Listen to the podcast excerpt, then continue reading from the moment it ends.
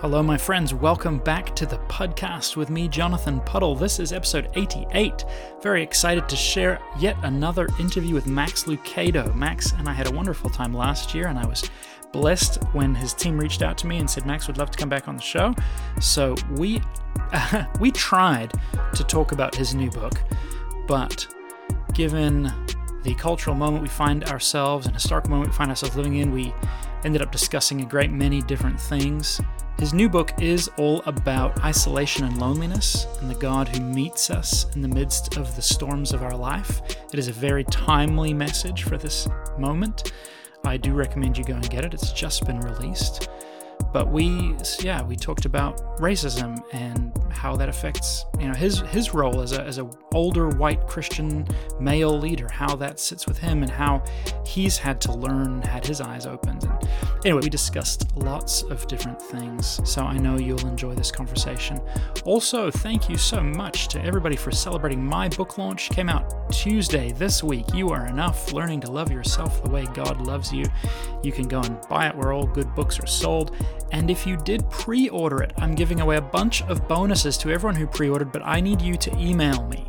You need to take your purchase receipt, whether it was from Amazon or my store or wherever you bought it from, and forward that via email to preorder@jonathanpuddle.com. Send that to me, and also give me someone else's email address, because there was a BOGO offer you may not have even known. But if you send me the email address of one of your friends, I will send them an ebook copy for free because you pre-ordered. So send those purchase receipts or whatever you've got receipts over to me, preorder@jonathanpuddle.com, and I will get you on the list for all the sweet pre-order bonuses and get a free book out to your friend. Alrighty, so let's dive in to this conversation with Max Lucado. Well, this is special, Max. I enjoyed our time so much last year. I'm so glad to get to have you on the show once again.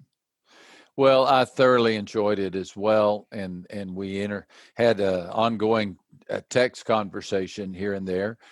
You put me in touch with some friends with whom I've had some good conversations. And so it's been a very, very beneficial relationship. I'm happy to connect with you again and happy to hear you're doing okay. Thank you, Max. That's such a blessing to hear. I did get a text from a couple of those folks saying, hey, Max and I have kept in contact. So that's wonderful. I just have to say, I've been meaning to, I think I did text you about it actually, but that podcast you did with Jen Hatmaker was such a gift to me. And I don't know if you got pushback for that kind of audience crossover. I'm sure that was, in some people's minds, why are these two talking to each other? But I just thought, everything that you shared with her in that interview was so vulnerable and so beautiful. And the picture of she lives in one world and you live in this world. And it was such a gift. Really? Okay. Well, good. I'm glad to hear that. I don't know Jen very well, to be honest, even though we have a lot in common. We've never had a real face-to-face conversation, but that podcast was very delightful. And she, like you, asked some very good questions, very, very probing questions, and so it was a good thing to do. I like getting into different circles. It's a challenge sometimes to do so because I'm in kind of a 65-year-old white evangelical, and so it's easy to put me in a box. I really enjoy getting out of that box. I welcome any opportunity to have a conversation with anybody about anything. I don't perceive myself as a real contrarian. I don't really like controversy. I do enjoy, however, an honest conversation about a difficult topic, but I don't feel the burden to try to convince people that I'm right or they're wrong. That doesn't make sense to me. But if we can kind of pretend we're at a coffee shop, and you've got this perspective and I've got that perspective, I I I feel safe in saying, okay, here's where I come from. Please tell me where you're coming from. Mm. And I think that's healthy. I think that's we need a lot more of that today. Yeah. What the danger is, we're not even talking about the book yet. I told you we could talk, but I think the danger is that that we say just because somebody is talking to somebody, they agree. Right. That's crazy. That's crazy. Sure. Where do we come up with that? But if I do get criticism for the people with whom I have public conversations or podcasts or interviews, they say, yeah, why are you on that person's show? Or why are you talking to that person? Don't you know that they, and then they fill in the blank. And I just want to shake my head and say, wait a second, come on. Mm-hmm. We're all breathing the same air, living on the same planet. We really need to have constructive conversations. But most people don't do that.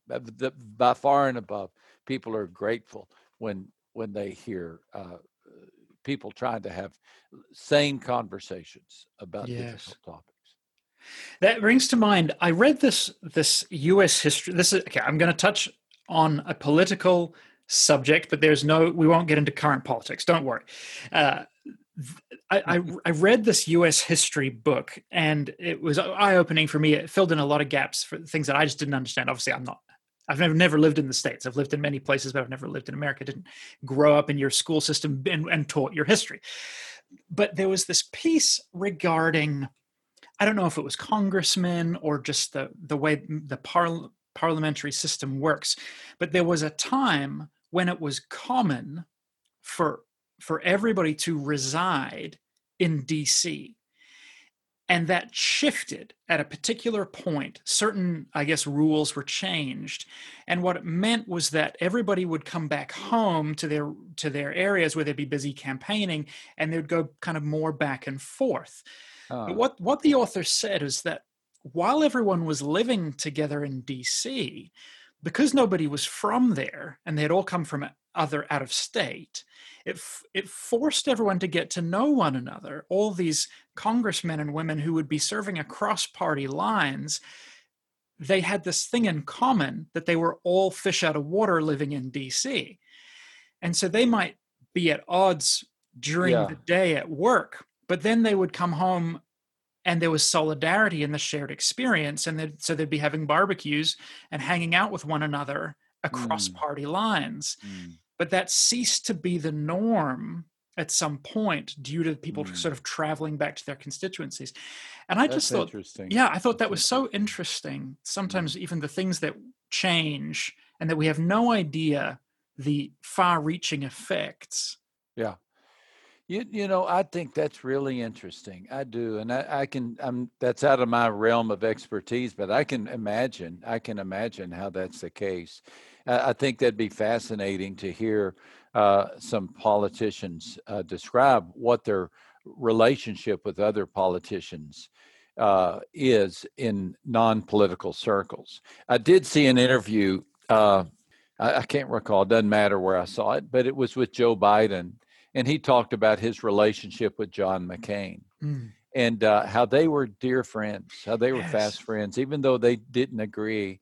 Initially, John McCain apparently was the attaché to Joe Biden and would actually, he was still in the military and was called to carry Joe Biden's luggage. And Joe Biden in the interview laughed because he said, he never once carried my luggage. I always gave him a hard time.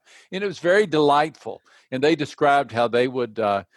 they had many occasions in which they would meet at each other's homes for a barbecue or outdoor picnic. And Mrs. McCain described how the two would laugh, how they could make each other laugh. And that was life-giving to me to envision that our leaders could do that. Because, I've got to believe that the vast majority of them really want what's best for society, for the country. But you're right, the idea that you don't see that very often. It's so polemic. What's the word? Polemical. Yeah. Polemical. Is that right? So divisive. Yeah.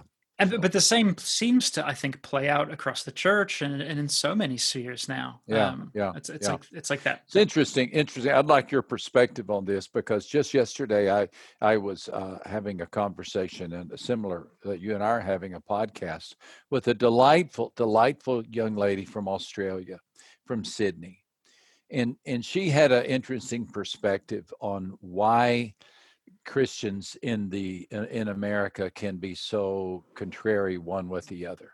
I want to get your test on this. Sure. She said the difference is that there are churches in some cities. There's a church on every corner.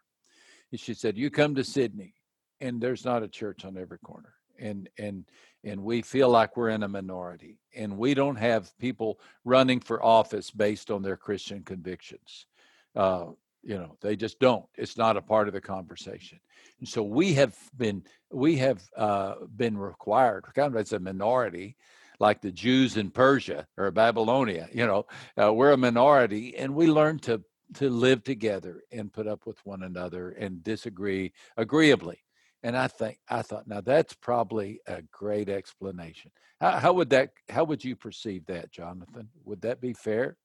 I think to a certain degree, yeah. I definitely have also grown up in nations that are more further post-Christendom, right? Like for me, New Zealand, Canada, and Finland, and also France and Switzerland, right? Nations that are so much further down that road. And I think that's a fair assessment, certainly as it relates to the church. It's kind of like, we're more used to being a minority. The days where Christian culture dominated the conversation in Canada was long before my time. Yeah. So I love the church. I really do. I do grow weary of how tacky Christians can be one with another. If you disagree with somebody, or if a Christian, especially a Christian leader, struggles and has a public failure, breaks my heart when other Christians will pounce on that. We shouldn't be that way with each other. So it's a sadness. But may the Lord have mercy. Yeah, amen. So I think there's an aspect of that. I mean, sounds like I'm just trying to make a segue to talk about your book. I am, but I do think it's relevant. But at some point we need to, right? I do think it's relevant that some aspect of this polemicism that's all throughout our societies has got to result in fundamental loneliness, that ultimately, if I'm scared of being honest about who I am and my beliefs, and I can't speak up with my friends because I'm scared that we're going to touch a hot button issue and someone's going to get triggered, I'm just going to not share who I am anymore. And then eventually all of us are going to pull further and further and further back until we're kind of isolated.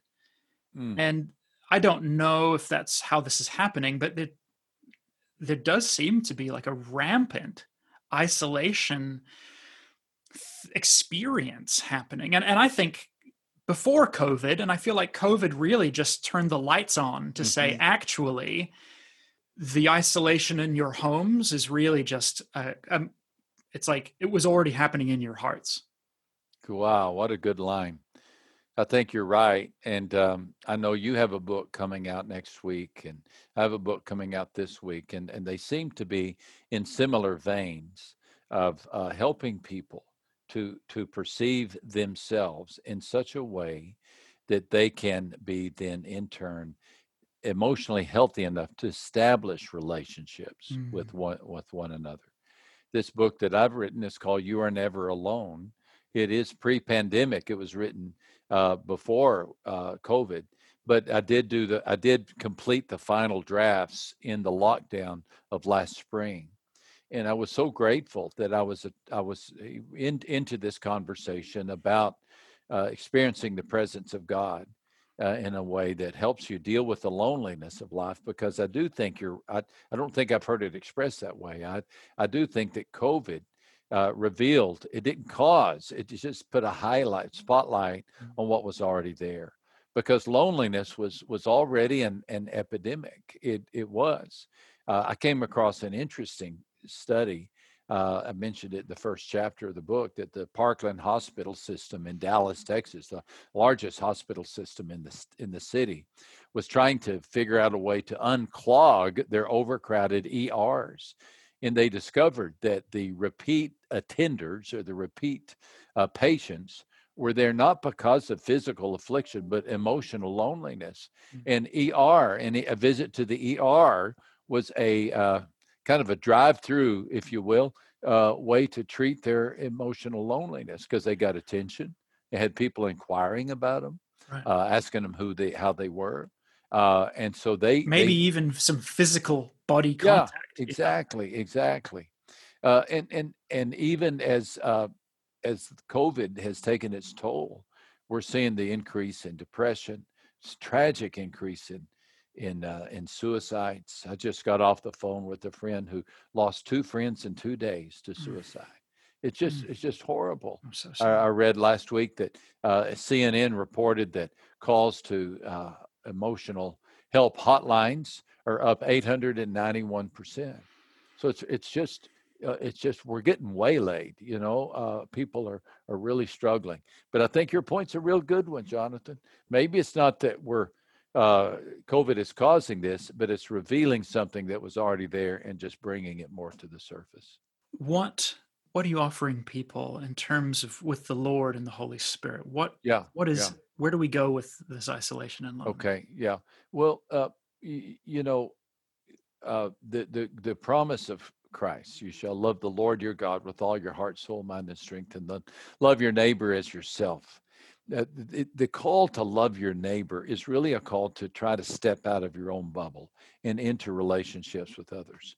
Mm-hmm. And there are many wonderful books written on how to be a good friend or create friends. And I think those are so valuable. The missing piece might be that first part, however, that if you want to be able to love your neighbor, first you got to love God or let God love you. Mm-hmm. And so this vertical relationship needs to precede the horizontal relationship. That idea has always been in my mind when I would talk to people and even in my own life when I'd feel lonely, because I'd realize that I need to be in communion with God in such a way that it nourishes those empty places in my heart. I shared a series of messages with our church in 2018, based on the miracles of Jesus in the Gospel of John, and tried to take that twist, take that angle of what do these miracles have to say about the way God engages with us today? What's the promise? What's the message of each miracle? The miracle of the water to wine, the miracle of the man whose son was sick and who traveled from Capernaum to Cana, the miracle of Jesus in the storm. So I just went through each of these miracles, trying to isolate a message or a promise that would be beneficial for us today. Because John said, I collected these signs so that you might believe that Jesus is the Lord, and in believing have life. Mm. So it's more than just a mental acquiescence, but it's a life-giving faith, that Zoe, that vibrant life-giving faith. And so that was the idea. That's the motif behind the book. Again, it was all pre-pandemic except for the final draft, and so I do think it's a timely read because so many people are experiencing that isolation, and I simply invite them to look at these miracles and say, "Here's the kind of God that you have, the one who will enter your storm, who will enter your problem, whether it's something as relatively mundane as a wineless wedding or something as severe as a dear friend who's 4 days dead in a grave. He will step into those stories and he'll be with you as you face them." I mean, it's if Emmanuel means like God with us, right? It's kind of like intrinsic. But I guess okay, two things seem to me to be intrinsic. One, that the message the whole time from Jesus is like, I'm here, I'm with you, I'm present. Look at me, I'm God in human flesh, I'm here. And if that's necessary for us, then also intrinsic must be this sense of loneliness, this core, God can't be near me. God, I am alone. I don't know what that lie is specifically, but for God to come and enflesh himself and then say, hey, I'm Emmanuel, my name like, okay, Yahweh, like I am. Yeah. And then it's like, I am with you. I am with you. I am right here. Wow. In the midst of the storm, in the midst of the challenge, I'm right here with you. Now, I've had this kind of conversation enough with cynics or secularists or doubters. Dear friends, by the way, I don't mean to use that as a negative term, but that's just where they are in the faith journey. And they kind of give me that roll of the eyes, you know, that, okay, you religious guys, that's the world you live in. That's not for me. Mm-hmm. And so I don't know. I'm not real sure how, Jonathan. I try really hard to separate this from their perception of a religion, you know, that this is a Baptist thing or a Catholic thing or, you know, or a Mormon thing, whatever it is, you know, but it's not for me. And I beg that person. I beg them and say, yeah, it is. It is. It is. I don't care what your experience has been. And I don't care if you've avoided God or you feel like God has avoided you or you just missed out on the conversation or you checked that box years ago. My invitation is give it a go. Give it a go. Mm. Give it a go. Just give it a go. Just open yourself up to the possibility that there is a God who knows your name and who will engage in you, your world right now, wherever you are. Now, I don't like the pandemic any more than anybody, and I don't like the racial tension any more than anybody. I don't like the chaos any more than anybody. But maybe this is what it takes for us to look up and say, God, we just got to have help because we can't fix it. You know, I mean, we've poured billions of dollars and the best brains into trying to find a vaccine, and we still don't have one. And forgive me, I know that I can't imagine how challenging that is. But technology is not saving us right now, and at least in the United States, politics is not uniting us right now. And those of us who had hoped that racism was something that we had moved on from, learned a lesson when the knee was on the neck of George Floyd and the subterranean anger erupted. And so I think we've all been given a wake-up call. We're not as, you know, cocky as we think we are. And we need help. We need help. And so maybe this extended season of struggle that we find ourselves in might be a way for God to call our hearts back to Him. Yeah. That, maybe. He is good at bringing good from bad, right? Yeah. It's kind of what He does. That's what He does. We need it for sure. When we spoke last time, you said to me that you were kind of embarking on a bit of a discovery to do with Holy Spirit and seeking. Yeah, to maybe give more credit in your life and work to the mystical aspect and Holy Spirit, and however you would encapsulate that. Has that influenced this writing? Is that kind of, was that sermon series before or after? And how's that? It was after, but it has definitely influenced this writing, and maybe this time next year, if the Lord allows, we can have a conversation about that book because it'll be out this time next year. It's called Help Is Here. Help Is Here. Living under the influence and strength of the Holy Spirit. It was a truly life-changing experience for me. It deepened my appreciation and love for and dependence upon the Spirit of the Lord.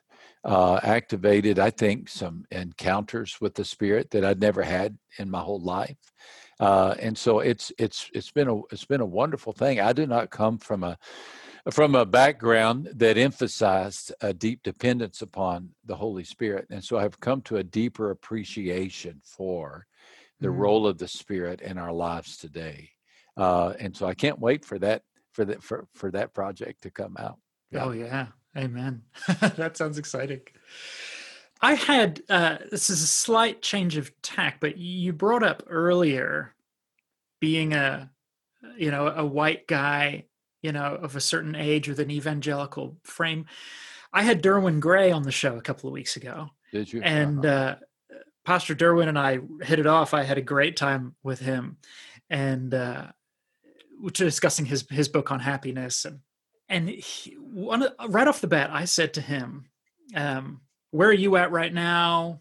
You know, you're pastoring in the South. This must be an intense time. You're coming off your vacation. You're going home. Kind of like, what's happening? And he basically said to me, Jonathan, like, a lack of adversity is foreign to Scripture. Mm. Most of us Western affluent Christians are kind of shocked when we get any adversity up in our space. But he said we should totally expect it. That's kind of like we're in this battleground. Mm-hmm. How does that land for you? Has this season been shocking for you, or has it felt like, okay, no, like this is, because I felt shocked. I felt unprepared, and I felt convicted by the truth of his statement. Yes, I'm a Western affluent Christian, and I don't like adversity. Yeah, yeah. Well, the big takeaway for me for the last few months has been an awareness of the racial bias with which I was still living. And here's what happened with me when the George Floyd incident occurred, the folks with whom I hang out, who are primarily white, older guys like me, I began to hear similar to what I've always heard about racism, and comments like, "Well, I'm not racist." Or we really, it's time to move on, or even some kind of tacky comments like, don't they know what happened in the civil rights? And so I decided to do something different this time. So, okay, if we talk about this, Jonathan? Absolutely, yeah. It's not about the book, but it's about where we are today. So I did something different. I said, I think this time, before I say anything, I did this. I wrote a blog, okay, about racism. And I sent it to some folks at my publishers. And one of the ladies there, a recent graduate of Duke, she said, my two best friends are black pastors. Let me just let them read this. Okay, it's raw. Okay, we're talking, I can't remember the dates, the June dates that all this was happening. So just days later. And they read these two, I don't know these brothers, but both black pastors read it, and they said, boy, you're tone deaf. You're tone deaf. Mm-hmm. You're dismissing the hurt that people feel. So I didn't post the blog. I didn't. I said, okay, I'm not going to say anything. I'm going to listen for a while. At about that same time, I received an invitation to a Friday conversation with black pastors in our city. And I went, and there were, I want to say 30 people in the room, maybe 5 of us are white guys, and the rest were male and female black pastors. And it was open mic. And I said, okay, I'm just going to keep listening. And I realized that I have some latent racism within me, that I have dismissed these decades upon decades upon decades upon decades of oppression that has been experienced by my black brothers and sisters. And I'll tell you the turning point for me, and then I'll be quiet and let you respond to what you've experienced, what you're thinking. The turning point to me was, as I was listening, one of the pastors in our town is a delightful fellow by the name of Dorian Gray. Dorian Gray. You said Derwin Gray. I said Derwin Gray. Derwin Gray. Okay. Dorian Williams. Dorian's an interesting guy because he's a PhD. He's 4,000 hours of flight time in military combat. And so he's a brilliant guy. He's just a brilliant guy. Got a real heart for, in our city, the East Side is primarily the black community, and he's establishing churches all over, primarily here, but also in other cities. But I say all that to say, he's a very perceptive fellow. And he said to me this. He said, when you're an elementary student opening up the history book and you saw that picture that was in every history book of a black man, and you saw the scars on his back, the slave in 1840s, let's say, and you saw the slave, the scars on his back from being whipped, he said, your response was probably, that's history. That's the sad part of our history. I saw that and I said, that's my father. That's my grandfather. That's my family. And something about the way he said that, Jonathan, it led me to say, okay, he's right. He's right. I have dismissed that. I've downplayed it. I've said that's something in ancient history. We've moved on. And so it's been a wake-up call for me this summer to, and I still don't quite know what to do with it, right? But I'm in a process of learning that I want to do better. I want to do better. And these beautiful black brothers and sisters with whom I meet on a regular basis, we can't meet every Friday because of schedules, but when we meet, I learn so much. I learn so much. And it's a good thing that has come out of this for me. Mm-hmm. Forgive me, I kind of rambled there, but no forgiveness required. I'm interested to hear your answer. I take a quick break once more to thank all of my patrons and everybody who bought a copy of my book, my new devotional. It's a 30-day journey into loving yourself the way that God loves you. Last week on the show, my friend Anthony interviewed me about how this book came about, and we had a very real and vulnerable conversation about our trauma and showing up in the world and embracing the space that we take up. If that sounds like it would be of interest to you, go back and listen to episode 87. But you can go and find out more about me at jonathanpuddle.com if you'd like to support the show, $3 a month, patreon.com/jonathanpuddle. And if you'd like to order a copy of my new book, you'll find it on Amazon or anywhere else books are sold. You Are Enough: Learning to Love Yourself the Way God Loves You by Jonathan Puddle. Let's get back to the show. Yes, it's been a season of listening for me as well. I in some cases have the benefit of living in a more diverse culture. Yep. And being that many more years younger and connected to indigenous groups and suffering groups and so on. New Zealand has its own racial histories that I, learned and experienced growing up.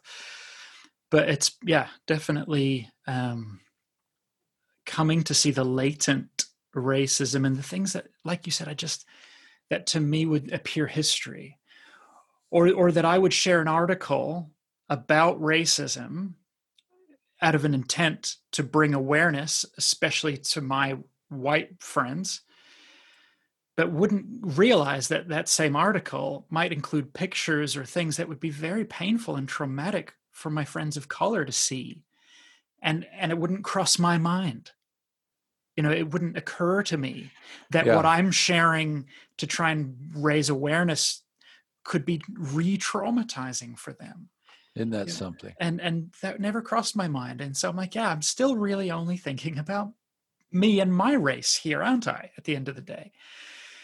So I've been encouraged from my side to see a lot of specifically white male pastors, many of whom my age, many ages, saying similar kinds of things. I did not understand, and my eyes are being opened. I can't claim to have arrived, but well, let me tell you what Dorian and I did. I'm really curious to hear your response to this because it's very different. At the same time, I was meeting this summer with these wonderful folks. We also planned a citywide prayer service in the largest parking lot in our city, and we prayed about what to pray about. We just knew the city was in crisis, and cities all across the world are in crisis, and we wanted to pray. And so Dorian was on that leadership team, and he really felt strongly, and I quickly agreed, we need to pray about racism. So he and I agreed that we were going to lead the people who came, and a lot of people came. We were going to have this time of prayer in which he and I are kneeling at an altar praying about racism, a black pastor and a white pastor. On the week prior to that prayer, I did not know for what I was going to pray or exactly how I was going to pray. You're going to think this Lucado guy, this is going to be the last time I ever have him on my podcast. I woke up early one morning with a strong thought in my mind to reread the prayer of Daniel from the book of Daniel in Daniel chapter 9. And that prayer is such a fascinating story because you might remember he was praying that the 70 years in Babylon had come to an end. He was standing on the prophecy of Jeremiah and saying, Lord, I'm reminding you it's time to set your people free. And he said part of his prayer was he repented for the sins of his fathers. Mm. He repented for the sins of his fathers. He and then that amazing moment that an angel appeared to him 21 days later and said, Daniel, from the moment you prayed, heaven heard you. And then there was this wrestling match with the Prince of Persia. Finally, Michael came and helped me, and so that's another story about spiritual warfare. But I was struck by the fact that Daniel prayed a prayer of repentance for the sins of his fathers. Mm. And so I came to an understanding that I don't think Daniel was saying that I'm sorry that I was hard-hearted, because Daniel in Scripture is the one guy, he and Joseph, about whom nothing negative is said. I mean, I know they did do bad things, but in Scripture, they're heroes, right?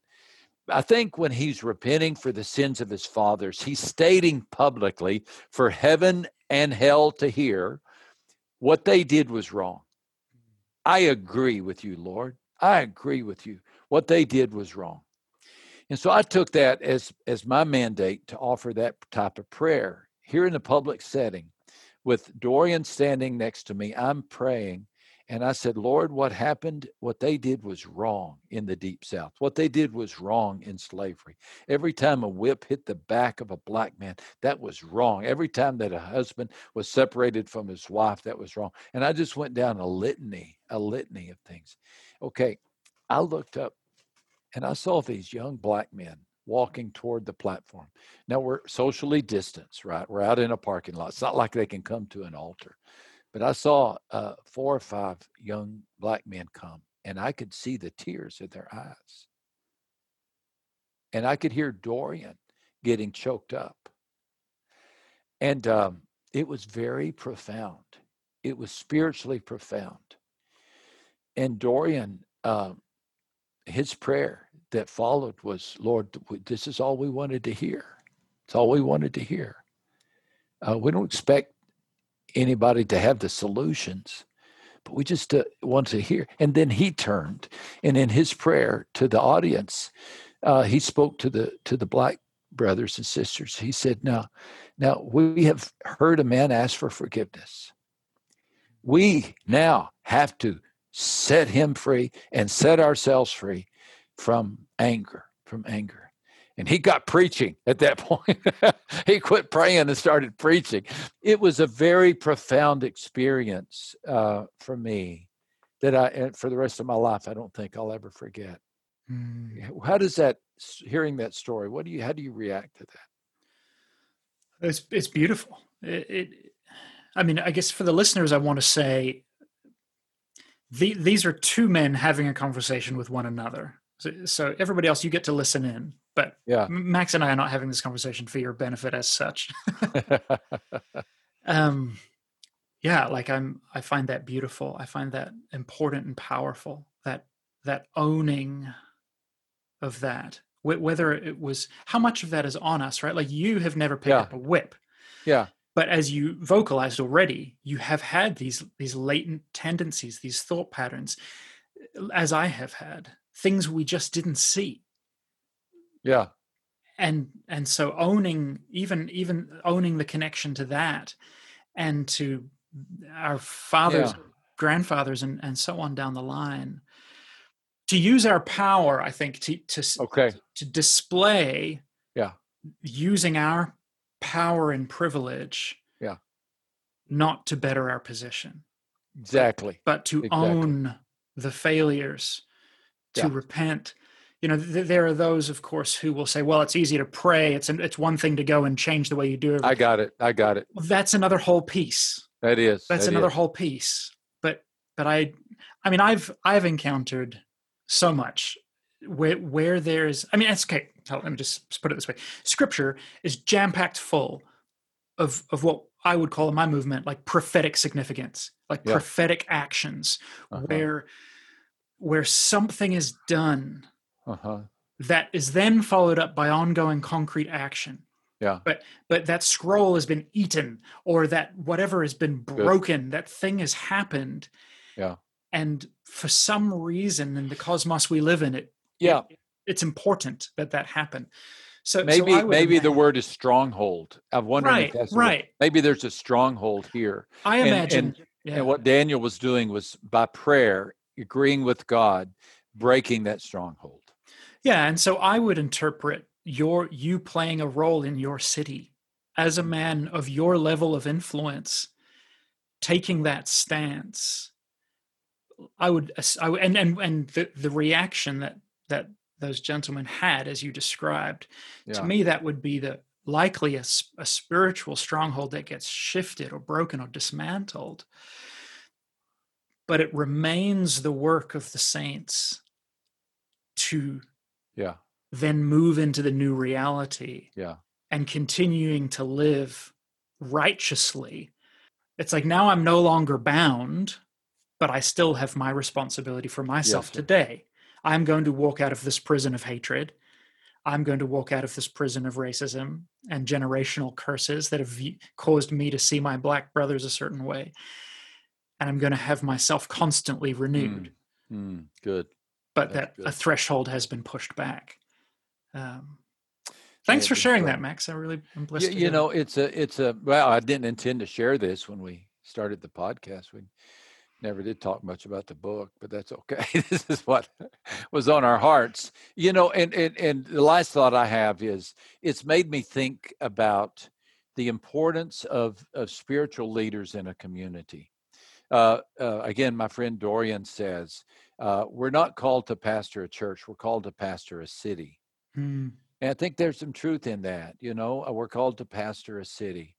And so as you look in your city, and I look in my city, God called us to these places. I mean, He placed us here, and there's something unique about each city.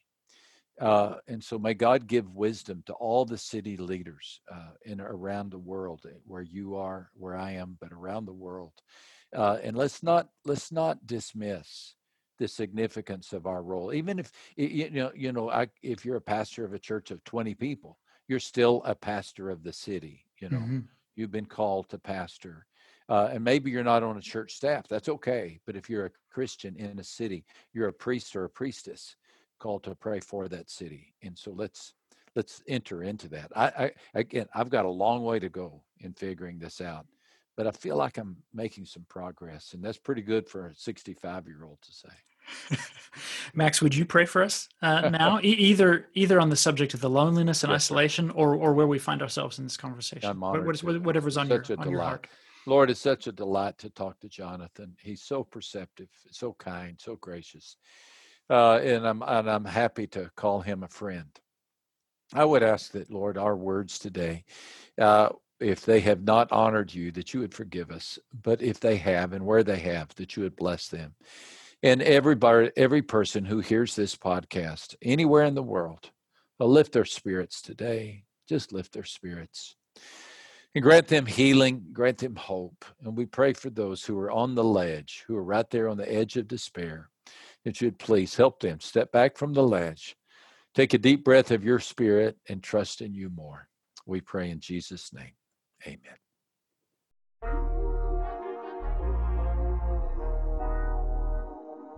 Amen. Thank you, Max. Max is such a pleasure to talk to. He is a very present, attentive guest. He's one of those kinds of guys who really makes you feel like you're the only one in the room. Now, I suppose over Zoom, it is just the two of us, but he is very present, and it's a blessing, honestly. Someone of his fame, stature, his legacy of ministry is a really down-to-earth, personable guy. So always a pleasure to have Max on the show. Go order a copy of Max's new book, You Are Never Alone: Trust in the Miracle of God's Presence and Power. It is a beautiful, cheerful, delightful book that will bring, I believe, peace and comfort to your soul. It is linked in the show notes. And friends, I hope that you have grace and peace in your life this week. Thank you so much for listening. If you have not subscribed to the podcast, hit that subscribe button in iTunes or Stitcher or Google Play or Spotify, whatever you're listening through. And if you wouldn't mind, go put a rating on the show at iTunes. That would be really helpful. Spread the word. Tell a friend. Thank you guys so much for listening. Much love to you all. And we'll see you next week.